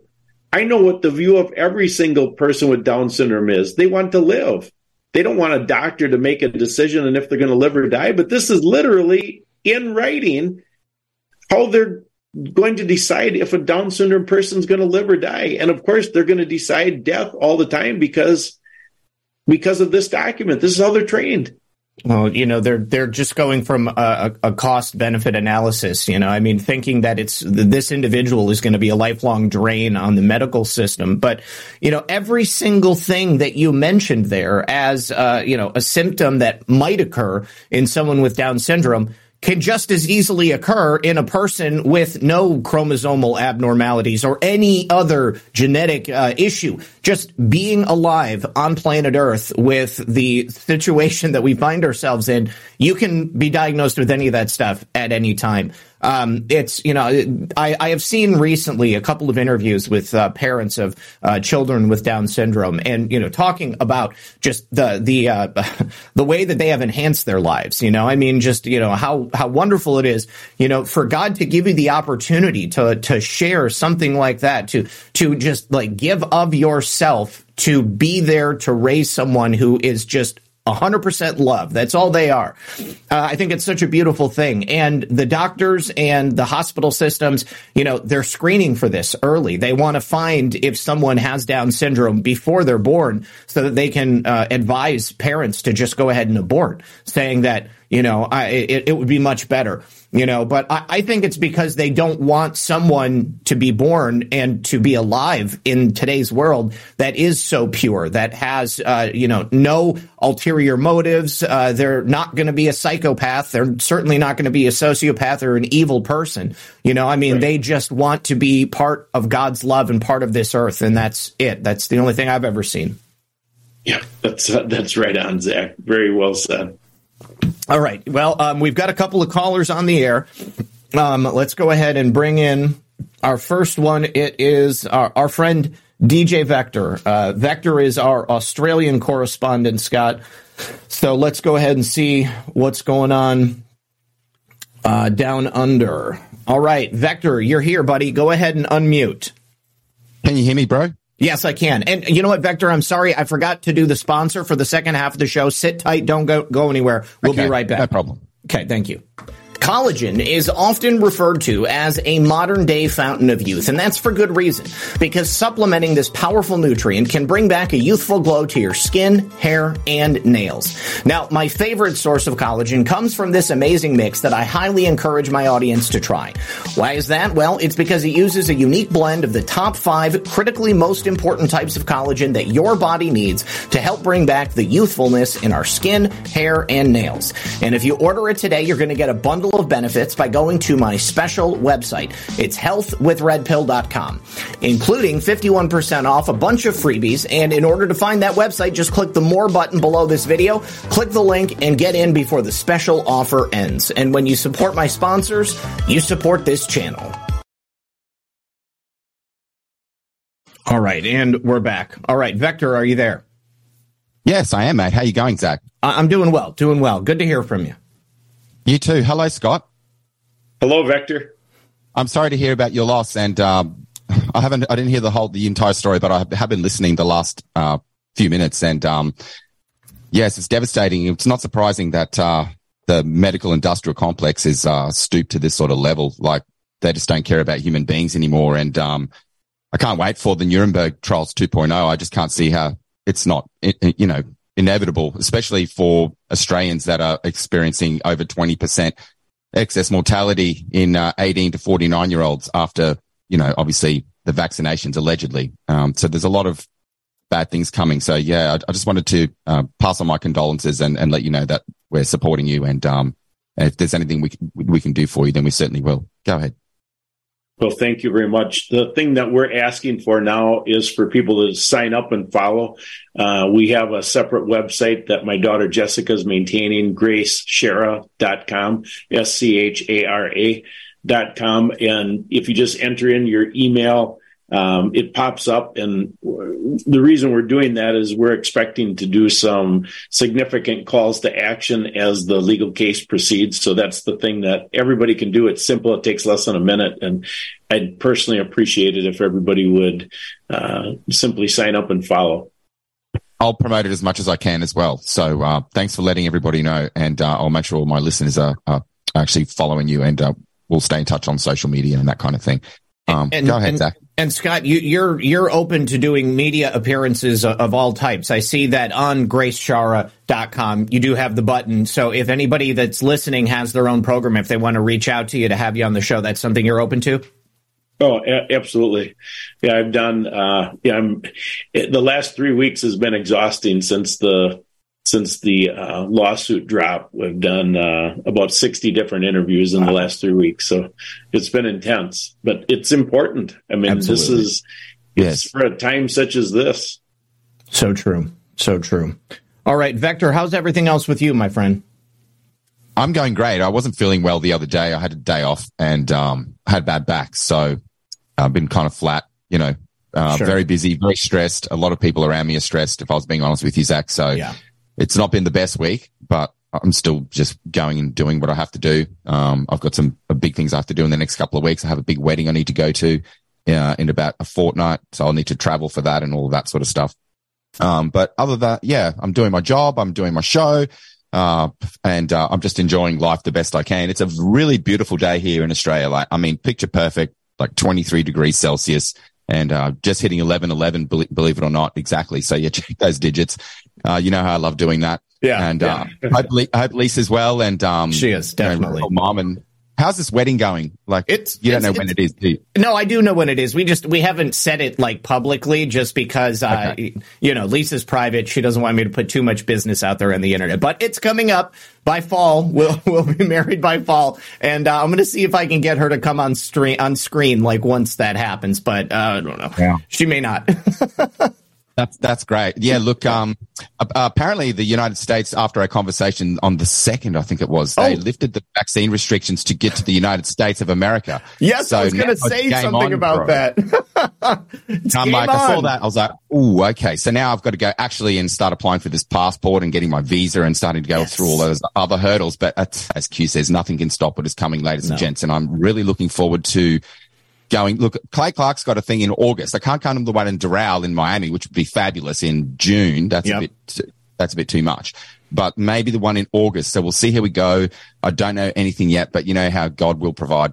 Yep. Always has, always will. And I'm really excited to come and speak at Clay Clark's events. And I've been checking out all of his work, man. If you haven't seen all of the work that Clay Clark's done on COVID and all the connections oh, yeah. spiritually, biblically and the mark of the beast. And, uh, he was talking about Nero and uh, the Antichrist and just stuff like that. So you know I'm into the gematria. So this is maybe yes. something that we can we can Absolutely. break down another time. Um, Clay is Clay is fairly prolific. Uh, he's uh, he's done a lot of great work out there, and I know not everybody cares for you know his affectation and attitude, but I love it. I, I think that he's got so much energy and and uh, he's got just a lot of optimism and enthusiasm. I think that that's important.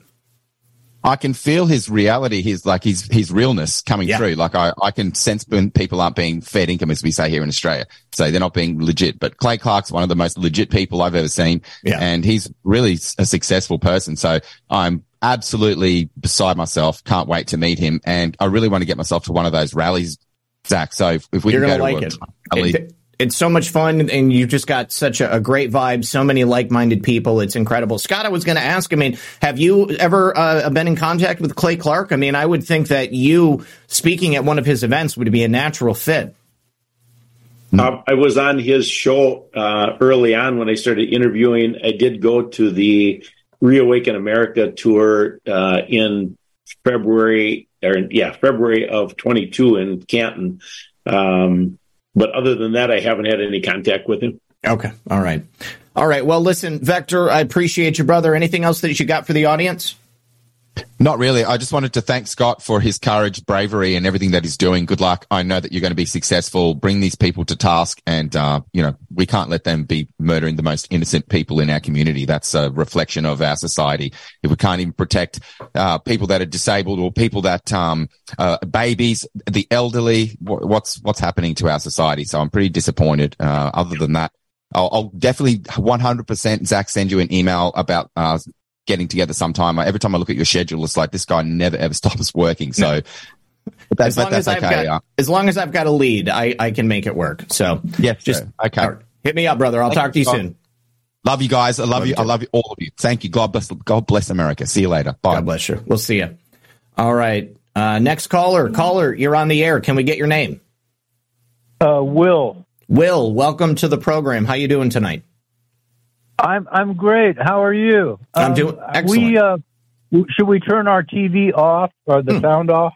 Yeah, just yeah. Go ahead and just turn the volume down because then we won't get the uh, the feedback coming through. Okay, great.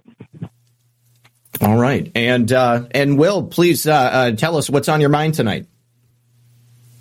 Well, um, I have a little bit of a story, uh, a little bit akin to uh, Scott and Gracie. I, I am the brother of my uh, sister Susan, who was born 14 years uh, after myself, and um, and back in 1967 when um, they really couldn't tell uh, right away whether uh, the the person, the baby being born, was uh, uh, Down syndrome or not, mm-hmm. and um, once we found that out, uh, my mom did the most loving things, and dad uh, eventually uh, uh, left the situation. But my mm-hmm. mom really took on a big project, and um, turns out, mom ended up with Alzheimer's. To make a long story short, and Susan wanted to be independent.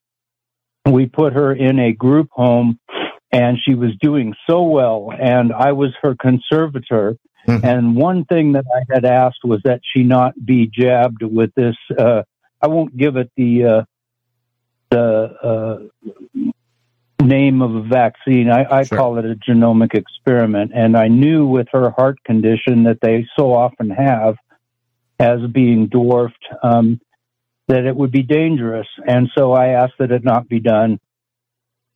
Then we got the call uh, last October in the middle of the night uh, where I got a call from the group home and the coroner, and it was a died suddenly issue. And um, it never crossed my mind because I had a very good relationship with the uh, what I call den mother of the house, and uh, she never did uh, supposedly get any uh, vaccinations or genomic experiments. And um, then when I was begging for the death certificate, it came back as um, that she died of her own uh, Down syndrome. And I thought that was weird. She had it for 55 years. Why would they uh, say that she died from that? It must have been something else. And I was looking around. I went to her primary care doctor, got a hold of a nurse, and the nurse told me that she had had injections in 2021. Uh, in January, February, and then October of 21. Well, she died uh, a few months after that, and um, so uh, it's just become very personal for me that uh, I have to uh, try to.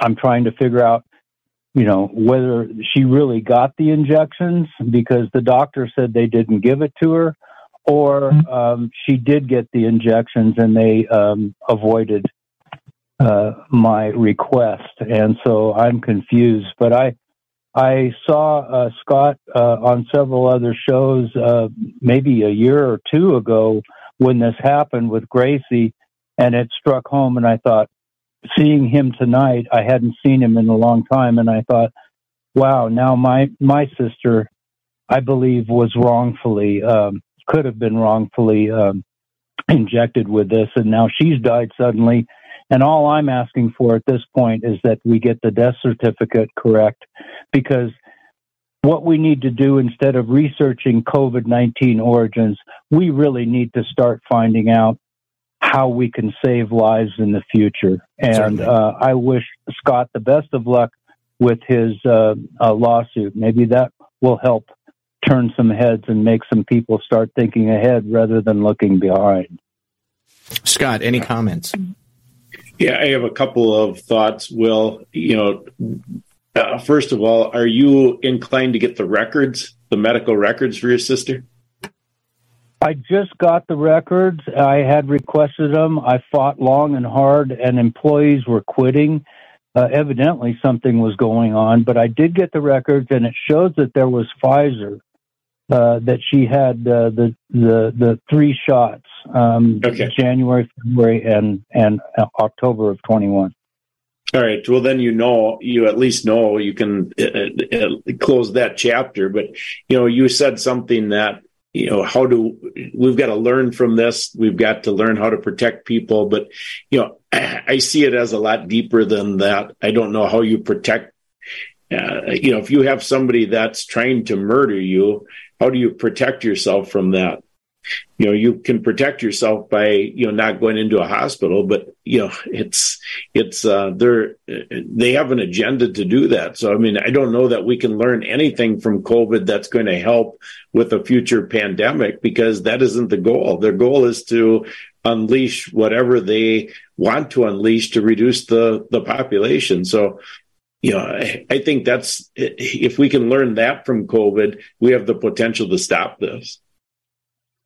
Absolutely. Uh, I have been making phone calls uh, to government uh, senators and uh, congressmen, and not only my own, but of the different committees, and asking them to do the research, quit worrying about where this damn thing came from, and start worrying about the connection between our own uh, Department of Defense, let's say, and uh, the uh, Pfizer and Moderna and their connections, and start drawing the public's attention because we're being totally diverted from from the truth of where this thing, first of all, originated, and second of all, uh, uh, the, the the parties at fault for continuing this madness with this genomic uh, experiment that they they even had to change the definition of a vaccine. Mm-hmm. Yeah. Yeah, it, I think uh, genomic experiment is uh, certainly an apt description. Um, it, uh, it, it's as far from a vaccine as it could possibly be. Um, I saw actually something today about I think it was in the Epoch Times something about how the the effectiveness of the vaccines uh, is effectively zero. Uh, that it really does no good, and there's no reason certainly logically for people to go ahead and get it. Um, and uh, I think the only thing that makes sense when you look at the picture, and certainly when you uh, consider the the documents that Scott's been able to produce, uh, the, this really is just all about the uh, uh, the extermination of uh, of people on a mass scale. Yeah, when it makes you think of the word effectiveness. Mm-hmm. Yeah, it's it's effective for something, just not exactly. what we think it is. Yeah, no, that's that's exactly it. That's exactly it. All right. Well, um, Will, uh, you know, my my heart goes out to you, friend. I'm sorry that uh, that you're going through this as well, but uh, do me a favor, stay in touch, and and I, would love to uh, you know keep up with your case, and you know, feel free to call in at any time, and hopefully you can get the justice that uh, your sister deserves. Zak, I was. Uh, it's a pleasure to talk to you. Uh, my wife and I watch your show uh, quite a bit, and we just thought we'd call in because of the Down syndrome and just what wonderful people and what a wonderful, happy person my sister was. And it's a shame that she couldn't go beyond 55 years. You know, Zak, when she was born, they told us from the hospital that with her heart condition and everything else, she wouldn't live to be seven. Mm but she lived to 55 and she was well worth every year. Absolutely. Amen. Amen. Well, thank you to both you and your wife. I really appreciate it, and I appreciate you guys letting me know. Thanks, Zak. We'll talk to you. All right. Well, take it easy. Have a great night. God bless. Okay. Excellent. Uh, okay, we've got one more caller on the line, guys. So if you're thinking about calling in, go ahead and uh, jump on the line. Here comes uh, Principled Enigma. And uh, there is the man himself. We're just waiting for the microphone to connect, and uh, then we'll go ahead and get right into it. While we're waiting for PE, let me just jump on over here to the foxhole and say thank you to Sean Joe for dropping a cookie. Also to Just Duckies who says, thank you for the informative information. Uh, a boneless chicken says a hospital tried to murder my mom in the same fashion. Stu Peters and Dr. Ruby came through and helped to stop it. Wow. That's, that's incredible. I'm glad to hear that. Uh, J2 Dank, thank you for the cookie. Just Duckies says not everyone has leadership in their DNA. Not to say it's a bad thing, but it's okay to be a follower. Absolutely. And I certainly hope that I didn't give the impression that there is something wrong with, you know, not being a leader from the get go. Um, but, uh, but yes, yeah, you're on the right track. All right. Principled Enigma, welcome back to the show, sir. Good to see you again. How you doing, Zak? Excellent. Excellent. How about yourself? Good. And uh, this is a particularly good program, Scott, because uh, my son, my younger son, has Down syndrome. He's 35 years old right now. And I found out the beginning of December 2022 that he had received a booster shot. Yeah. And I didn't even know that he had the first two Moderna shots. Now, I know this may sound kind of strange. I'm his, I'm his father, but uh, I don't have custody of him. Uh, things over the past 20 years between his mother and myself kind of went weird directions. Sure. Even though we always, uh, even though we always remained friends, we ended up splitting custody between our two sons. And unfortunately, the son that I got, uh, Jason, committed suicide. I, it's not funny, but uh, it's just an, an irony that um, I, I, it's amazing the things that I've had to deal with the last 10 years of my life. Sorry to hear Um, that. Well, I'll tell you what, I am absolutely convinced that this life is the boot camp for heaven. Mm-hmm. Okay. And, and this is on the job training. You don't leave boot camp and go to the battle. No, this is the battle. We're in it right now. So I, my hat's off to you with what you're doing. Uh, cause, you know, cause when I found out that about, you know, my son receiving a booster, I'm like, wait a minute. He, when he was born, he had a, myo, uh, a massive myocardial infarction. All four chambers of his heart were bleeding into each other. He, he has an, he had, uh, an, he has an artificial valve and he had two open heart surgeries within two weeks of each other when he was only one year old. Wow. Okay.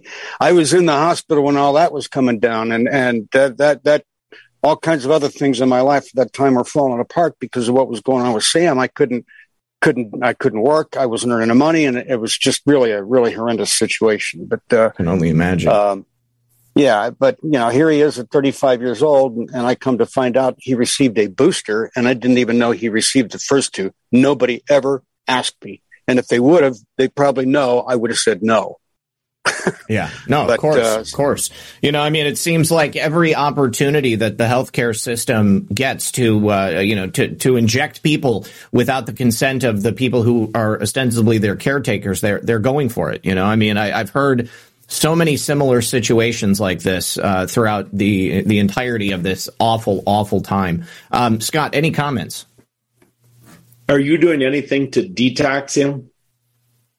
I it's not in my privy. He's not under my control. Um, his uh, his uh, sister actually has custody of him, and that's the way my wife set it up. And unfortunately, his sister has chosen the alternative lifestyle, which I'm not at all happy with. Oh boy. Yeah. So that's the influence that's around my son constantly. Oh, So does it make me happy? No, but it's out of my control right now. Even if I tried to get custody of him, he's 35 years old. I'm 70. Yeah, yeah. And and he's like twice my weight. and if he don't want to do something, he flat out ain't going to do it. And you know, there's no way I could have any control over over over him and you know uh, at this stage of the game. But um nor would I want to control him. That's not the point. The point is I want him to live his life his life in happiness and fullness and I get a little annoyed and irritated because when I call down there, I can hardly ever talk to him. So I, I almost got to the point that I kind of gave up. So I just call a sister to find out how I was doing. Mm-hmm. When I can afford it, when my income increases, that's all going to change. Well, hopefully that's soon. Yeah, How, hopefully. how, how far away is he from you? About 100 miles. 100 miles. Okay. All right. So it's feasible. it- it's doable. It's doable, yeah. But it's, you know, when you're living month to month on the edge of red and Oh. black, I understand. I absolutely understand. Yeah, yeah. So what is what's your son's first name? Samuel. Samuel. His, his name is Samuel Josiah Feather. Uh, we gave we gave both of our our children uh, biblical names. Jason is basically after. It's a derivative of Jesus, and if I would have known then what I know now, I would not have agreed to that name. But uh, um, his middle name was Christopher, uh, so Jason Christopher Miles Feather. Miles was my father's first name, so we gave our our first son two middle names. And But is, unfortunately- is Feather another middle name, or is that the last name? Feather is the last name. Okay, cool. Cool. It's it's in, it's indigenous predominantly of Pennsylvania. Okay. Um, in in the 1880s, uh, eighty percent of the feather families were in Pennsylvania, and there were a total of twenty of them. Wow. Wow, and that was great. eight, that was in the 1880s. So we have spread out Oh man. because they don't, because most of us didn't like staying in Pennsylvania. I don't blame you. You know, Pennsylvania's beautiful. Any any native Pennsylvanians out there, but you know, I mean, it's like any, any any of the East Coast and the and the Midwest. I mean, people need to get a little bit of diversity and uh, in their surroundings. So Well, you know, when when people on the East Coast call what they're looking at mountains, you need perspective. Sure. Okay. you need you need to come to Arizona and find out what a real mountain looks like. Okay. Yeah, yeah, it's very true. Very, very true. Right. Well, those right, the, the mountains on the East Coast are ancient in comparison to the ones uh, out west. You know, I mean, they've had a lot more time to get worn down by nature in God's hand. Well, that's that's true, but uh, on the flip side of that also is that some of those mountains have a lot of history inside them. Okay.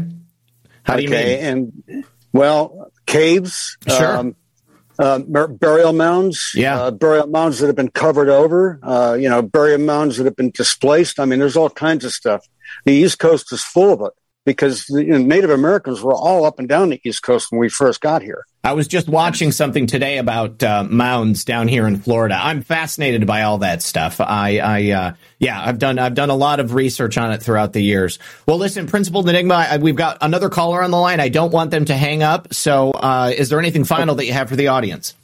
Yes. No. Well, uh, the one final thing with you. One of these days, and it will hopefully happen this year. I'm going to be knocking on your door. Okay, right on, right on. Send me an email. We'll get it set up. All right. All right. I, I just didn't have the money to make that meeting uh, the uh, last uh, week or so ago, whenever it was. But uh, Oh, it was just it just didn't work out. Understand. Well, we're going to have plenty more in the future. So hopefully we'll see you then. All right. All right, brother. God we'll talk bless to you you. soon. Keep you safe, man. God bless you. We'll see you. All right. Great. Great call. Uh, caller, you're on the air. Can we get your name? Hi, it's Heidi. Heidi, welcome to the program. How are you tonight? Oh, I am so glad I'm listening to this show and so glad to be introduced to Scott. Absolutely. I'm glad you're here as well. Uh, go ahead and uh, you, you've got the floor. Yeah, my husband was killed by a hospital in Virginia in September of 2021, and um, I felt pretty helpless, helpless then because they wouldn't allow me in, and um, help, helpless now until tonight. I finally feel like there's a shred of hope to get some uh, vindication for him and so many others. I have other widow friends who are in the same situation. Heidi, I, I, I can only imagine. I, I mean, so what what have you been able to determine? I mean, what exactly happened? Um, so he was he tested because his work required him to. He had a positive COVID test, which we know, you know, is worth Sure. nothing. Yeah. Um, he was. I was sick at the same time. He was sick for a week before I took him to the hospital, and it was same situation. His uh, pulse ox dipped below ninety, and I was told by a friend who was a nurse that he needed to go to the emergency room if he if he if it if the oxygen went below that. Um, neither one of us had had any prolonged hospital stay, so both of us were unprepared for what we had coming. Um, I didn't want to take him there, but I didn't have any way to help him, so I I did take him to a hospital. Um, and they wouldn't. They told me they told me when I got there that I couldn't go back with him. I found out the next day that he was he had double pneumonia, and um, he was there for twelve days, and that was it. and they he I took notes. I I was only able to see him for five minutes before he was vented. They allowed us to come, me and my two sons and his twin brother. We had five minutes with him, but he was on BiPAP. He couldn't he couldn't take it off to talk to us, and yeah, it was a nightmare, impossible. I'm so sorry. Did they? Um, Thank you, Zak. Did they put him on remdesivir, or did they put him on any other uh, odd drug cocktails in the way that uh, that Gracie was? Um, I do have his hospital records. I haven't been able to open them up, Mm, um, I can but I did request them.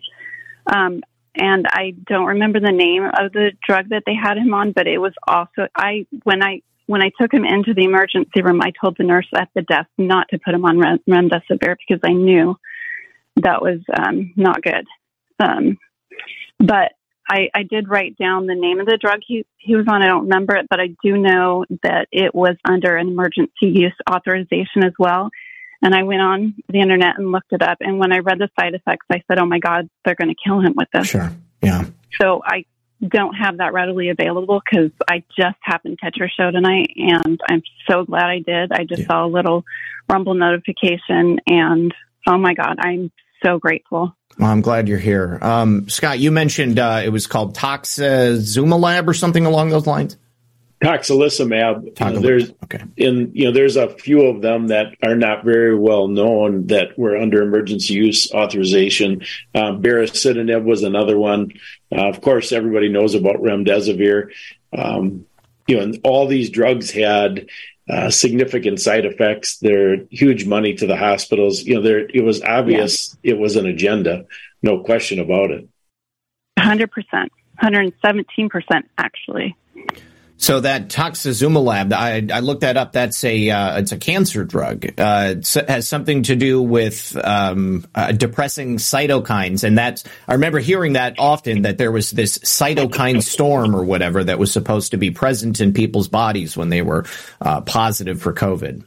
Correct. Yeah, that was their theory that you could open up different different uh, ways to heal if you took this drug um, to reduce the cytokine storm. But you know, I my research showed that it wasn't true, and you know, and now when I see that it's twenty two thousand dollars a dose, you know, you can see what their motivation was. Absolutely.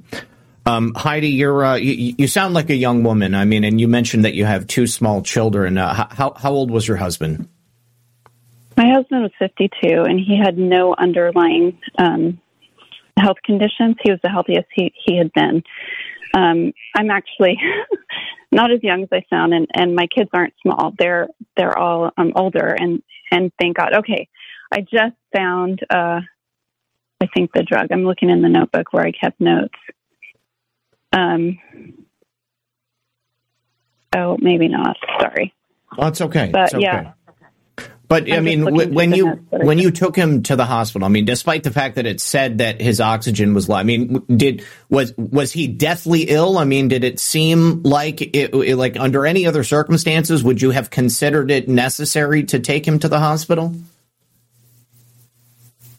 Um, he was having difficulty breathing. Okay. Um, okay. And he did not um, go to the emergency room before that. We had uh, he called in on the um, teledoctor thing, Mm-hmm. um, but uh, the I mean, you know, hindsight is twenty twenty. Sure, sure. Uh, I the mean- thing for him was his um, mo was when he would get sick, he would just, um, you know, tough it out. I called it going into his cave. He he'd go into his cave and he didn't want to be bothered with. He just wanted to get through it and get get on with life. Exactly. Yeah. And um, so he underestimated what I mean. He had he had much different symptoms that I, than I had. I never got tested because I Mhm. wasn't required to. Um, but he did have fevers, and then they broke, and then they came back like during that week when he was home. Mm-hmm. And I'm pretty sure that when they came back, that's when the pneumonia started. Okay. But um, neither one of us knew how sick he was until after he was there. And once he was there, he didn't come out. Yeah. Uh, well, my heart goes out to you, Scott. Do you have do you have any advice for for Heidi? Anything she can do? Well, I, the one question I have, Heidi, is on on your what was your husband's first name? Um, His name was Ned. Uh, what was what was the diagnosis on his death certificate? What did they say? Um, it had COVID on his death certificate. And Zak, I just want to tell you, I did not take the nine thousand dollars because I considered it blood money. Good. I, I think From the government. Yeah, you, Good for you. It is. It was so blood I am money. so glad you said that because that is what my gut told me. I refuse to take that money. Yeah, yeah, good. I'm glad to hear it. I'm glad to hear it because I would think that you you, mu- you must have does some say- recourse after this. I really hope so. And I have been waiting to find something like you, Scott. I this is the first I've heard of you, and I'm so sorry for the loss of your daughter and what you went through. Well, thanks, thanks, Heidi. You know, the thing that what I would encourage you to do. I mean, you're you're obviously can tell the story. You're eloquent, and you know you want to be able to tell this to as many people as possible. And you know, mentally, you have to get through. Uh, most people are going to think that you're not telling the truth. I had to get through that at the beginning too. But you know, it's it's important. Our responsibility now is to make sure that our your husband and my daughter didn't die in vain. And so, in order for that to not happen, we've got to share the message. Yeah, I just haven't known how to, and it's such a big machine that we're up against. Um, I mean, it's it's so daunting. Any resources? Yeah. No, I, I didn't know how to either. I just started, I'm just a dad, uh, you know, and uh, I just, I reached out to anybody that would listen and, um, that's how it started. And, you know, you're doing that tonight and, you know, there are people who will listen. Uh, you know, the local radio stations, um, those, you know, there's some, uh, in, in your area, I'm sure. What state are you from, Heidi? I'm in Virginia. Okay. Um, you know the the local conservative radio stations. Uh, I've been on uh, lots of them. Um, I would say you know in the neighborhood of a hundred different radio stations, and you know Oh, wow. they those are uh, really great venues because you get a chance to tell the story. Um, and the the hosts of those shows are very skilled. You know, they're a lot like Zak. Yeah. You know, they just have a, a natural way about them that, you know, they ask you questions and they walk you right through the story. So I'd encourage you to do that. Okay. And are you a doctor, Scott? Uh, nope, but I play one on on Zak's show. no, I've just I have learned an awful lot. I have become um, you know well versed in the entire in in the system. So I mean, I've everything that I've learned is since Grace died. Yeah, it was a steep learning curve. Well, you know, like Scott said, I, I think the the key here is uh, taking the tragedy that you've experienced and uh, making sure that people are aware of it. Uh, you know, your husband, uh, the the husbands of your friends. I mean, their deaths must not be in vain. You know, Heidi, you mentioned uh, several other widows. You know, how many people are we talking about? Um, I just a handful that because it this thing was so um, politically charged, Mm-hmm. and um, my husband was unvaccinated, um, and he I won't go into the details, but he was punished in the hospital because he was un- unvaccinated in ways that you could never imagine. And I had to hear about it from home, not being able to be there, not being able to advocate for him. Um, and I am convinced. I heard uh, Scott talk a little bit about Obamacare, Mhm. the HIPAA laws. Yep. My experience, they were put into place to ex- execute exactly what happened to our loved ones in the hospitals because they wouldn't give me access to his my chart. I had people that w- were friends that worked in that hospital that went down to whatever office it was to get things in order and the whole time I could never get access to his information. I could barely get someone on the phone um, as he continued to decline. It, I mean, it was everything about it was impossibly difficult, and I and I know that they did that so they could by keep us on the sidelines. Yeah. Yeah. yeah. All right. Well, um, uh, you know, Heidi, uh, you know, continue to uh, uh, to tune in, and if I can find any specific uh, uh, your resources or references, I, I, will certainly make sure that I broadcast them on the air. Um, you said you're in Virginia, you know, that's you know an an issue I would think in itself because I mean you're I don't know where in Virginia, but I mean that's kind of close to Washington D.C. I might imagine, and of course you have a high concentration of you know, people that have a vested interest in making sure that these situations take place.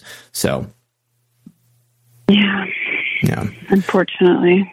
Well, uh, I, I want to thank you very much for calling in and sharing your story with us. And uh, if there's anything that I can do for you, please, you know, you, you can reach me through the website uh, or at my uh, my Proton mail. Yeah, I think it's just so important that um, you know those of us that this, that this happened to really, like Scott said, start speaking up.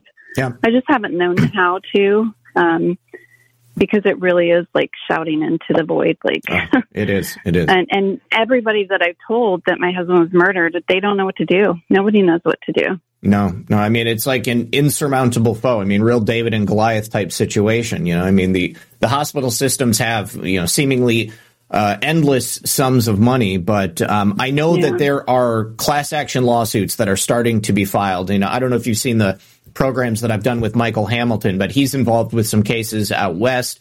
Um, and you know, I'll, I'll specifically ask him if he knows of any actions that are taking place in Virginia, and uh, if so, then I'll, I'll, put it out there for you. Thank you so much. You're very Zak. welcome. Yeah, and and that's just on your website that I'll look for that. Uh, well, no, I'll, I'll, say it on the air. You know, I'll, uh, I'll, I'll, it'll either be on like a like one of the weekday shows, like Monday, Tuesday, Wednesday, or Thursday. Okay. Yeah. Hey, and, I just love uh, love your show with John. Um, oh, um, ba- baseless conspiracies. On, on yes, love it. Good. Love I'm the, glad. All the programs there. Awesome. Awesome. I'm glad you're a part of it. Well, thank you so much. I appreciate it. It's uh, it's been an excellent opportunity, and uh, I, I, I enjoy being able to do those shows as well. So, yeah. all right. Well, well thank, thank, you for so your call, you Heidi. Well, thank you very much. Yeah. I appreciate you, and thank you for calling and sharing your story with us. Thank you so much. All right. God bless. Have a good night. All right. Um, we don't have anybody else on the line, but let me go ahead and uh, go through some of these thank yous over here. Um, thanks again to Just Duckies. Napkinator79 dropped an EMP, which is uh, 10,000 gold pills. Thank you so much for the support. Uh, he says, Thank you, RP, for all your hard work and great reporting. Michelle Ann uh, said, Thank you, Zak, for another excellent show and such a powerful topic. Uh, J2 Dank dropped a cookie, and then so did Porpoiseful as well. Uh, so thank you very much for those, you guys. I really do appreciate it. I got a, a troll over there in the Rumble chat. Hopefully, he won't be back again under an assumed name. Um, so, um, uh, Scott, uh, you know, obviously this is an ongoing case. You, have got uh, a lot of irons in the fire, I would imagine. So, I mean, what can we expect uh, from what you're working on with this lawsuit? Do we have a timeline?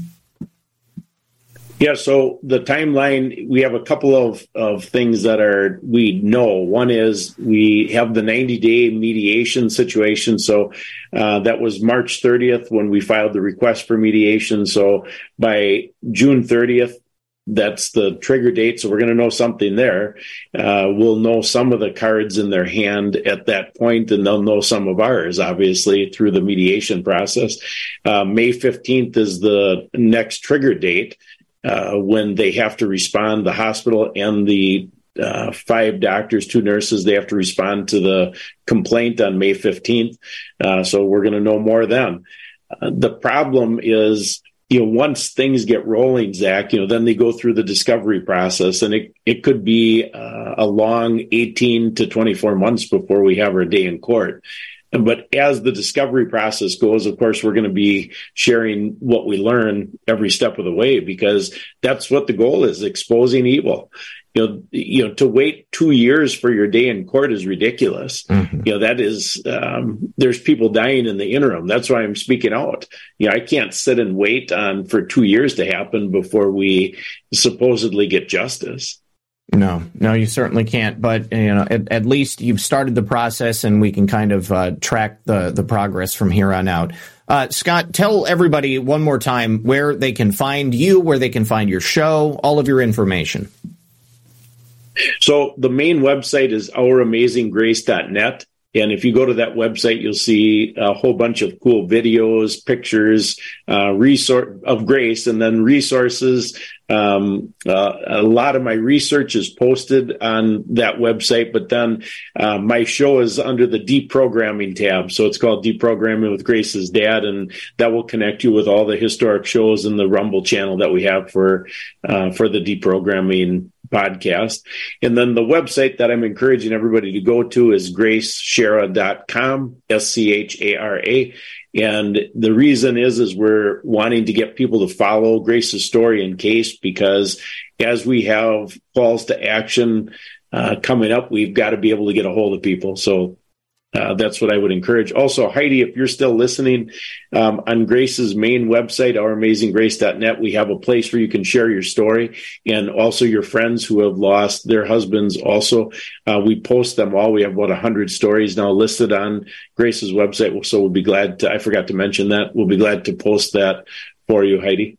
Okay, excellent. Um, I have passed out the links for graceschara.com and then also ouramazinggrace.net. Uh, before we end the show, you guys, I just need to say thank you very much to the sponsors, finally, uh, of the uh, end of the program. That would be my friends at Oneness Drops, where you can pick up your chlorine dioxide water purification kits. Chlorine dioxide, as you know from watching the show, is good for uh, many different things, but it's especially good at purifying water. If you're a prepper, if you're a hiker or a camper, it's one of those things that I always have uh, on my person. And uh, of course, it's also good for many other things. But if you go to onenessdrops.com and use code RP78, you can get 15% off every single order. You can get it in a number of different formulations, but they both do the exact same thing. Once you mix parts A and B, you have chlorine dioxide and you can use it immediately. So uh, consider supporting them. You'll be supporting the show. Uh, also, uh, my friends at Green Zone, uh, you can go to Bull Nutrition, which is shopbulle.com. That's S H O P B U L L E. You can get your uh, Green Zone, which comes in a uh, berry flavor or in a chocolate flavor. And in every scoop, you have 15 servings of fruits and vegetables. And it's a great way to go ahead and get your nutrition on the go.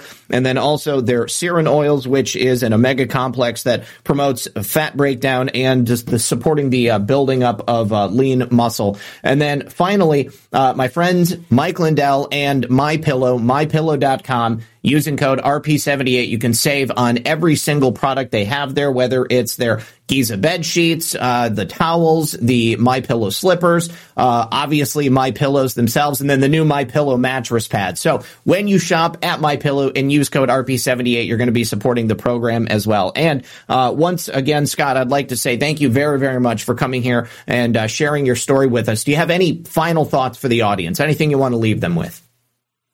The thing that is likely most important, Zak, is until you change your belief regarding what happened, what's happening, and what has happened, you won't take any action because our actions always follow our beliefs. And mm-hmm. I'll just leave everybody with um, the Genesis 5020 reference that I, I really like to talk about because this is this is what we're doing right now.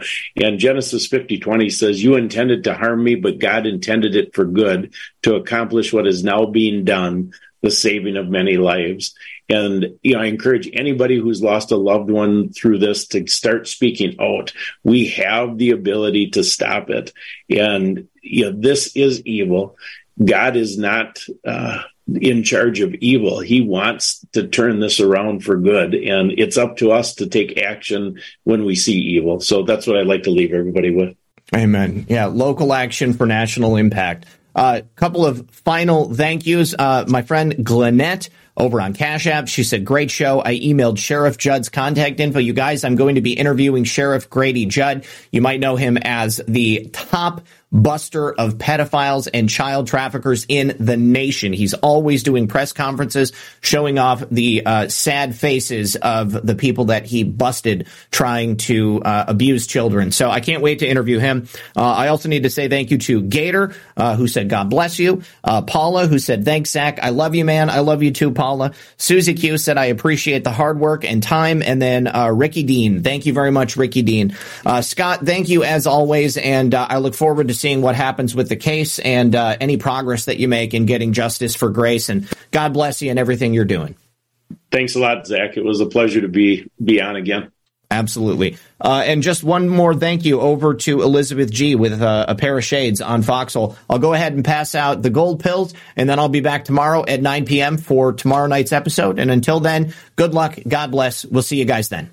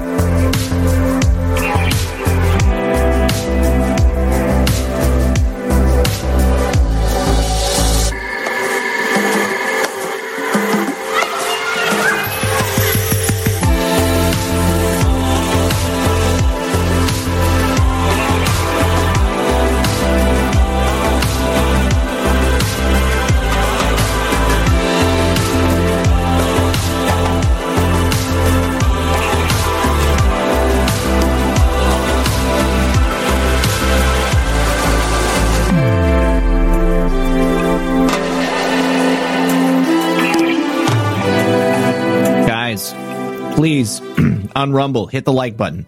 If you're on Foxhole, hit the red pill. Please, please, please. It really does help. If you're watching on a platform that doesn't show the like button, then just go to rumble.com forward slash red pill 78. You can just go directly to my channel and hit that like button. The scratching was released, Debbie. Uh, let me try to hit it again. Okay, I've just done it again. So if it doesn't come out, then uh, I don't know what else I can do. But I will stay live.